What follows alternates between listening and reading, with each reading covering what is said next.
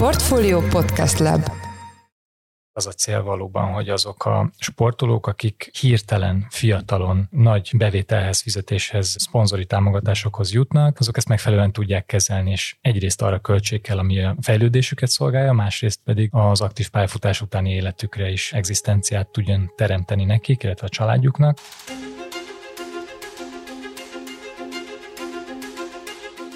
Sziasztok, ez a Portfólió szerdánként jelentkező heti podcastje, én Orosz Márton vagyok a műsor házigazdája. Augusztus 30-ai adásunkat hallhatjátok, ez a nyár legutolsó adása, és hát ahogy mondani szokták a legjobbat a legvégére, úgyhogy nem mást köszönhetek itt a stúdióban, mint Szilágyi Áront, aki háromszoros olimpiai, háromszoros világ és háromszoros Európa bajnok magyar kardivó, a Vasas SC versenyzője és a Vívó szakosztály elnöke. Jól mondtam, szia Áron. Szia Marci, köszöntöm a hallgatókat, mindent tökéletesen mondtál. És hát nagyon köszönöm, hogy bejöttél hozzánk a stúdióba, és egy pici apropója is van a beszélgetésünknek. Szeptember 21-én lesz egy portfólió konferencia, a HVC, a Portfolio Investment Conference 2023, és te ott egy keynote speaker leszel, tartasz egy különleges előadást, ami egy kicsit hát ki fog lógni az üzleti, gazdasági tematikából, és az lesz majd az előadásod cím, hogy élsportolók a visszavonulás után, és hát mi is erről fogunk beszélgetni. Azt mondjuk el egyébként a hallgatóknak, és majd be is linkeljük az adásmenetekhez, hogy tavaly decemberben interjúztunk a MIF nevű projektetekről, amit Körösparti Gábor sportmenedzser kollégáddal visztek, és hát ez egy nagyon izgalmas sztori, és erről is szeretnélek majd kérdezni, de azt láttam egyébként, hogy voltál a napokban az atlétikai világbajnokságon is. Hogy tetszett? Igen, tehát a sport mellett azért elég sűrű a naptáram, és szeretem magam elfoglalni különböző elfoglaltságokkal. Szeretek konferenciákra, különböző céges rendezvényekre járni, mert úgy érzem, hogy ott egy-egy előadással vagy kerekasztal beszélgetéssel nagyon jól meg lehet húzni a párhuzamot a sport és az üzleti élet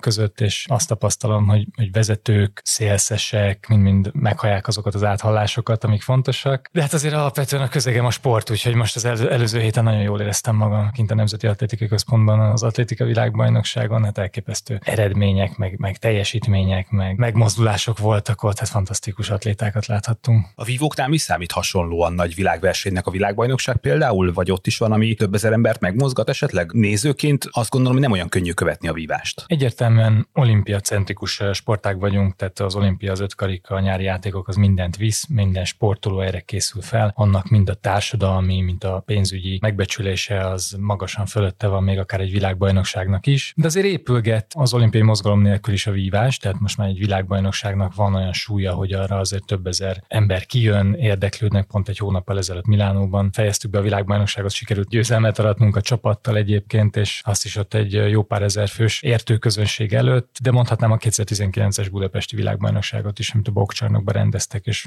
szinte minden nap teltház volt. Ott is döntőt vívtunk a csapattal, és egy életre szóló élmény volt. Tavaly decemberben beszélgettünk, és akkor nyitottátok el a MIF rövidítésű projektetek. Egy kicsit beszéljünk erről, hol tart most ez egyáltalán mi ez a dolog? Nyilván masszív köze van az élsporthoz. Ez teljesen az élsportról szól. Ugye MIF az egy rövidítés, a Magyar Élsportolók Érdekvédelmi Fórumát valóban Körösparti Gáborral, a menedzseremmel hoztuk közösen létre. Ő az operatív vezetője ennek, ő az, aki a napi feladatokért felel és azokat irányítja. Én a társadalmi elnök szerepkörét tudom vinni, ami leginkább reprezentatív, illetve a stratégiai döntésekben, tárgyalásokban veszek részt. Jól haladnak a dolgok. Igazából egy-két flagship projekttel indultunk el, amiből a duális karrier program az most ősszel el tud egy pilot programmal indulni, meg tudtuk ehhez nyerni azokat a partnereket, akikre szükség volt, úgyhogy itt tulajdonképpen már az egészen fiatal korosztálytól kezdve a kiöregedő, úgymond szinte veterán sportolóknak tudunk segítséget nyújtani orientációs tanácsadásban, hogy milyen képzéssel menjenek tovább képzési programot is indítunk, eh, mentorprogramot indítunk, és alapvetően a munkaerőpiaci integráció a cél. Mert hogy azért nincsenek könnyű helyzetben az élsportolók, hogyha én jól rakom össze a képet, akkor gyerekkoruktól kezdve ezt teszik ki az életük jelentős részét, és bár tudnak mellette tanulni, azért a munka világa nem biztos, hogy tárt karokkal fogadja őket. Nagyon pozitívak a visszacsatolások, rengeteg tárgyalásunk volt nagy Magyarországon jelenlévő multinacionális cégekkel és hazai nagyvállalatokkal is. Nagyon pozitívak a tapasztalatok egyébként a sportolókkal, mint mint munkavállalók, tehát azt hallottuk vissza, hogy szeretnek sportolókat alkalmazni, mert célorientáltak, mert alázatosak, mert fel tudják dolgozni a sikereket, a kudarcokat, alapvetően teljesítményorientáltak, tehát ezek mind olyan hasznos skillek, amit a munkaerőpiacon szükség van. Ugyanakkor nincsenek összekötve, tehát nincs egy híd a munkaerőpiac és a sportolók között, és a sportolók sem tudják, hogy igazából mely, milyen irányba orientálódjanak. Milyen skillek elsajátításához van ahhoz szükség, hogy magabiztosan tudjanak jelentkezni egy állásinterjúra. Tehát például hogyan írjanak meg egy CV-t, vagy hogyan kezeljenek egy Excel táblát. Tehát ezekben is akarunk mi segítséget nyújtani, mert úgy gondoljuk, hogy ezek áthidalható dolgok. Ezek az eredmények, amikről most itt beszélsz, ezek mennyire széles körűek? Tehát mennyire lehet azt mondani, hogy mondjuk megtalálja a sportoló azt az álommunkát kvázi, amire ő vágyott éveken keresztül, csak eddig nem sikerült jól pályáznia, nem jött össze neki ez az állás, és most aztán a ti segítségetekkel bejutott olyan munkahelyekre, ahova mondjuk vágyott. Vagy hogy kell elképzelni ezt a gyakorlatban, hogy indulnak neki az élsportolók így a, a munkavilágának sok-sok évtized aktív sportolás után? A sportolók eddig is és most is jelentkezhetnek akut problémákkal, tehát hogyha például egy CV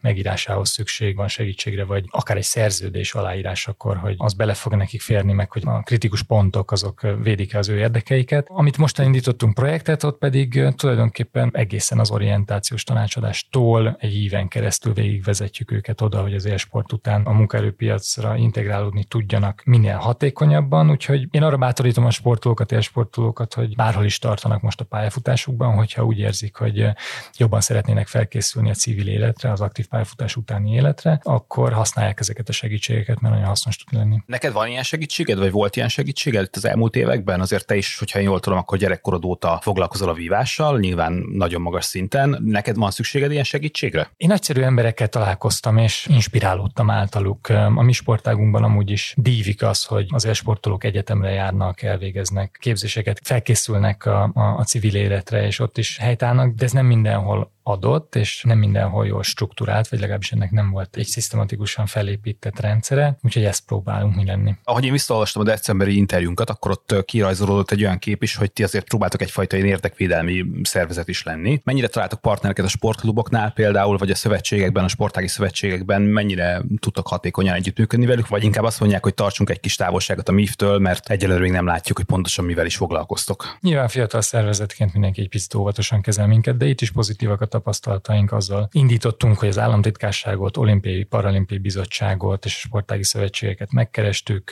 a nagy egyesületek is kaptak tőlünk levelet, abszolút partneri viszonyra törekszünk mindenkivel, nem páros lábbal szeretnénk berúgni az ajtót, hogy innentől kezdve mi képviseljük a sportolók érdekeit, mert tudjuk azt, hogy valamilyen szinten ezek a szervezetek mind-mind a sportolókért dolgoznak, csak mi szeretnénk csak is ezért az egy célért létezni, ezért hoztuk létre. Eddig nagyon pozitívak a tapasztalatok, mindenki, ha nem is tártkalokkal, de optimistán várt minket, mindenhol valamilyen párbeszéd elindult, vagy közös projekt, vagy egy-egy adhok közösen intézendő ügy, vagy például az államtitkárságról jött kérés, hogy kommentáljuk a felsőoktatási törvénymódosítást, amiben az élsportolókról szóló cikkben próbálnak módosítani. Ezek nagyon pozitív visszacsatolások, hogy igenis a sportolóknak a hangját azt meghallják. Egyébként Nyugat-Európában vagy az Egyesült Államokban jobban menedzselik így a sportolók életútját? Jobban odafigyelnek arra, hogy mi lesz velük akkor, amikor véget ér az aktív élsportolói karrierjük? Alapvetően ez egy globális probléma, tehát nem csak mi Magyarországon küzdünk ezzel. Vannak kezdeményezések, a profiligákban látszik az, hogy már eljutottak valameddig, főleg a pénzügyi életpálya modellben, gondolok itt az amerikai major sportokra, vagy az európai futballligákra, de az olimpiai sportágaknál is látszik, hogy elindultak szerveződések, mi egyébként az Atléten Deutschlandot sportoló érdekvédelmi szervezetet tartjuk követendő példának, vagy az ő mintájukra próbáltunk létrehozni itt a Magyarországon, de ott működik egy Sportstiftung nevű szervezet is, ami pedig regionálisan igyekszik a sportolókat függetlenül támogatni. Úgyhogy látunk jó példákat, de azt is látjuk, hogy ez még sehol a világon nem oldódott meg százszázalékosan. Egyébként sokszor az a kép alakul ki az élsportolókról, hát most nem szeretnénk sportágakat nevesíteni, hogy ők aztán nagyon jól keresnek, nyilván Magyarországon is lehet jól keresni a sportból, és aztán sokszor úgy tűnik, hogy ezt a pénzt nem biztos, hogy jól el tudják költeni. Ehhez is tudtok esetleg segítséget adni, vagy hogy érdemes szerinted gondolkodnia egy fiatal sportolónak, aki hirtelen azt látja, hogy sok millió forintot keres havonta, és hirtelen sztárrá válik, aztán egyszer csak nyilván véget ér a karrierje, talán ez ki tud húzódni, nem tudom, mondjuk a 30-es éveinek a végére. Hogy érdemes itt gondolkodni szerinted a sportolói fizetések kapcsán maguknak a sportolóknak vagy a menedzsereknek? Abszolút érdemes tudatosan kezelni ezt, és egyébként a már előbb említett pénzügyi életpálya modellnek a frameworkje kész van, és már partnereket is meg is nyertünk, de még dolgozunk azon, hogy még több partnerünk legyen, ahhoz, hogy ezt életre tudjuk hívni, el tudjuk indítani, mert az a cél valóban, hogy azok a sportolók, akik hirtelen, fiatalon, nagy bevételhez, fizetéshez, szponzori támogatásokhoz jutnak, azok ezt megfelelően tudják kezelni, és egyrészt arra költség kell, ami a fejlődésüket szolgálja, másrészt pedig az aktív pályafutás utáni életükre is egzisztenciát tudjon teremteni nekik, illetve a családjuknak. De hát ez csak az egyik probléma, és ez érinti a, a kisebb részét a sportolóknak, tehát mondjuk 3-5 százalékát. Tehát az élsportolóknak a nagy része Magyarországon inkább azzal küzd, hogy havi szinten van problémája a pénzügyekkel, és azon kell gondolkozni, hogy a számlát fizesse be, vagy vegyen egy új futócipőt. Nekünk inkább az a feladatunk, hogy motiváljuk a szervezeteket, hogy az élsportolókat megfelelően támogassák, hogy el tudják érni a céljaikat. A szervezet az nagyon komolyan együttműködik az üzleti szférával, ezt már részben említetted is, és hát a szeptember 21-i konferenciánkon is üzletemberek, befektetési szakemberek vesznek majd részt, akik biztos megállítanak téged a folyosón, és megkérdezik, hogy miben segíthetnek nektek. De miben segíthetnek nektek egyébként? Hogy tudtok együttműködni a legjobban? Mi az, amit pontosan vártok egy cégtől például? Beszéltünk a munkaerőpiaci integrációról, tehát én arra számítok, hogy a sportolók és a cégek között kialakul egy olyan kapcsolat, ahol már a sportolói pályafutás alatt felveszik a kapcsolatot, akár gyakornoki helyekkel, mentorprogramokkal támogatják a sportot, hogy később majd a munkavállalójuk legyen, de ne a legalacsonyabb szinten tudjon belépni a cégbe, vagy legalábbis rendelkezzen olyan tudással, hogy ne fél évig tartson a betanításuk. Illetve, hogyha pénzügyi életpályára gondolok, vagy arra programra, akkor pedig ott alapvetően tanácsadással tudnak nekünk a cégek segíteni, akár vagyonkezelési, akár privátbanki, akár biztosítási vonalon. Tehát alapvetően a sportolóknak szüksége van szakemberekre, akik megmondják nekik, hogy mit kezdjenek a tőkéjükkel, hiszen erre való képzést nem kapunk. Van itt egyébként esélyegyenlőségi lába is a projekteteknek? A MIF-nek van valami olyan iránya is, hogy az esélyegyenlőségen is tudjon segíteni? Mondanál erre példákat esetleg? Nagyon jót kérdezem, mert ez lesz a következő projekt, amit eltervezünk indítani, és ezzel kapcsolatban fogunk is kommunikálni. Valóban lesz egy esélyegyenlőségi projektünk, ami talán egy picit más jelent ebben a kontextusban, mint az ember gondolná, tehát inkább itt a geológiai esélyegyenlőségre gondolunk, tehát a fővárosi, kisebb városokban lévő és a vidéki sportolók közötti viszonyoknak a kiegyenlítésén fogunk dolgozni, a női és férfi sportolóknak mind az arányán, mind az elismertségén, társadalmi megbecsültségén, ez főleg kommunikációban, tehát itt alapvetően a társadalom edukációjára van szükség, illetve hát a kisebbségeknek a sportban való integrációja is téma lesz. Azért, mert jelentős hátrányal indul most egy vidéki kisvárosból érkező, de nagyon tehetséges sportoló egy fővárosihoz képest. Ez lehet még tapasztalni 2023-ban? Van ilyen egyébként? Egyértelműen. Mondjuk az olimpiára kijutó sportolóknak a nagy részét a fővárosi nagy egyesületek adják, ott van az infrastruktúra, ott van a tudás, ott vannak az edzők, tehát ez teljesen természetes, de azokat a, a vidéki sportolókat, akik szívüket, lelküket beleteszik, tehetségesek és szeretnék kiaknázni a lehetőségeket a sportban, támogatni kell, fel kell őket karolni. Erre vannak is programok, tehát hogy ezt nem nekünk kell kitalálni, de sokszor erről nem tudnak. Sokszor csak egy hídnak kell lenni a programszervezők és a sportolók között. Itt leginkább ilyen segítséget fogunk tudni nyújtani. Egy picit visszatérve itt a személyes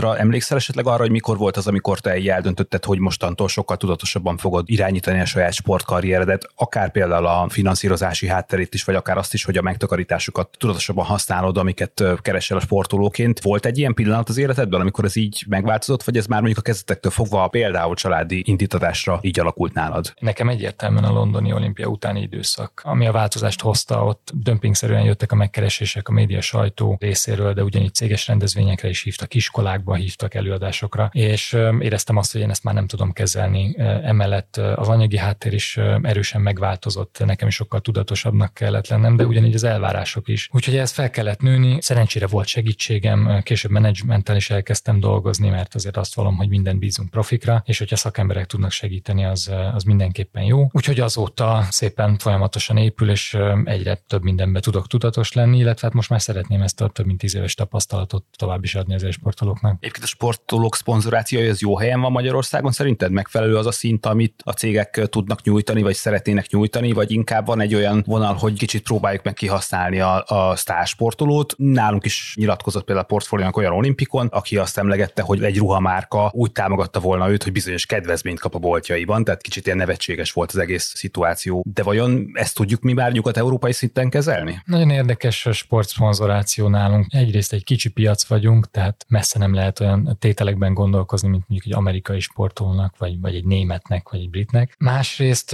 ugye a TAO támogatás rendszere az eléggé felülírja ezt, vagy átalakítja, és az egyáltalán nem az egyéni sportolókra van kihegyezve, vagy építve. Úgyhogy ebben a rendszerben kell tudni működni. Látunk menedzseremmel közösen, és én a saját tapasztalataimból kiindulva látunk nagyon pozitív példákat cégek részéről, akik fantasztikusan állnak a szponzoráció kérdéséhez, akik nagyon korrekt ajánlatot és szerződést tesznek le a sportoló de ez nem mindig van így. Tehát mi mindenképpen arra ösztökelnénk a sportolót, hogy ha kap egy ajánlatot, hogyha elé kerül egy szerződést, azt ne vakon írja alá, hanem kérdezzen meg szakembert, kérdezzen meg sportjogást, kérdezzen meg menedzsert. Adhok is lehet tanácsot kérni. Mi is egyébként a MIF is egy bizonyos szintig szívesen segítünk, vagy utána elirányítjuk a sportolót, mert egy szerződést egy pillanat, egy, egy másodperc aláírni, de lehet, hogy 5-10 évre megkárosítja a sportolót, úgyhogy jobb elővigyázatosnak lenni. Ahogy a felvezetőben is említettem, te gyakorlatilag a kardvívás legnagyobb világsztárjai közé tartozol, háromszorosan vagy olimpiai világ és Európa bajnok is. Mennyire tervezed tudatosan a sport utáni életedet, mennyire vannak terveid a jövőre nézve, vívóként, edzőként vagy más szerepekben, és egyébként meg mondjuk a finanszírozási oldalát mennyire tudod így tervezni hosszú távra? Igyekszem tudatos lenni. Azt tudni kell, hogy a sportoló azért nem tud egy, egy nagyon precíz tíz éves tervet letenni. Tehát, hogy egyértelműen az, hogy szögre akasztja a kardot, vagy evezőlapátot, az egy vágás lesz az életében, egy törés lesz az életében, ahol át kell tudni állni, ahol majd jönnek a lehetőségek, és azok között választani kell. Én most a sport diplomácia irányában tapogatózom, ott próbálom ki magamat. Voltam a Nemzetközi Jó Szövetség Sportolói Bizottságában, eltöltöttem 8 évet, most a Vasas Vívó szakosztályát, vezettem az Olimpiai Bizottságnak, vagyok a Sportolói Bizottságban, úgyhogy kipróbálgatok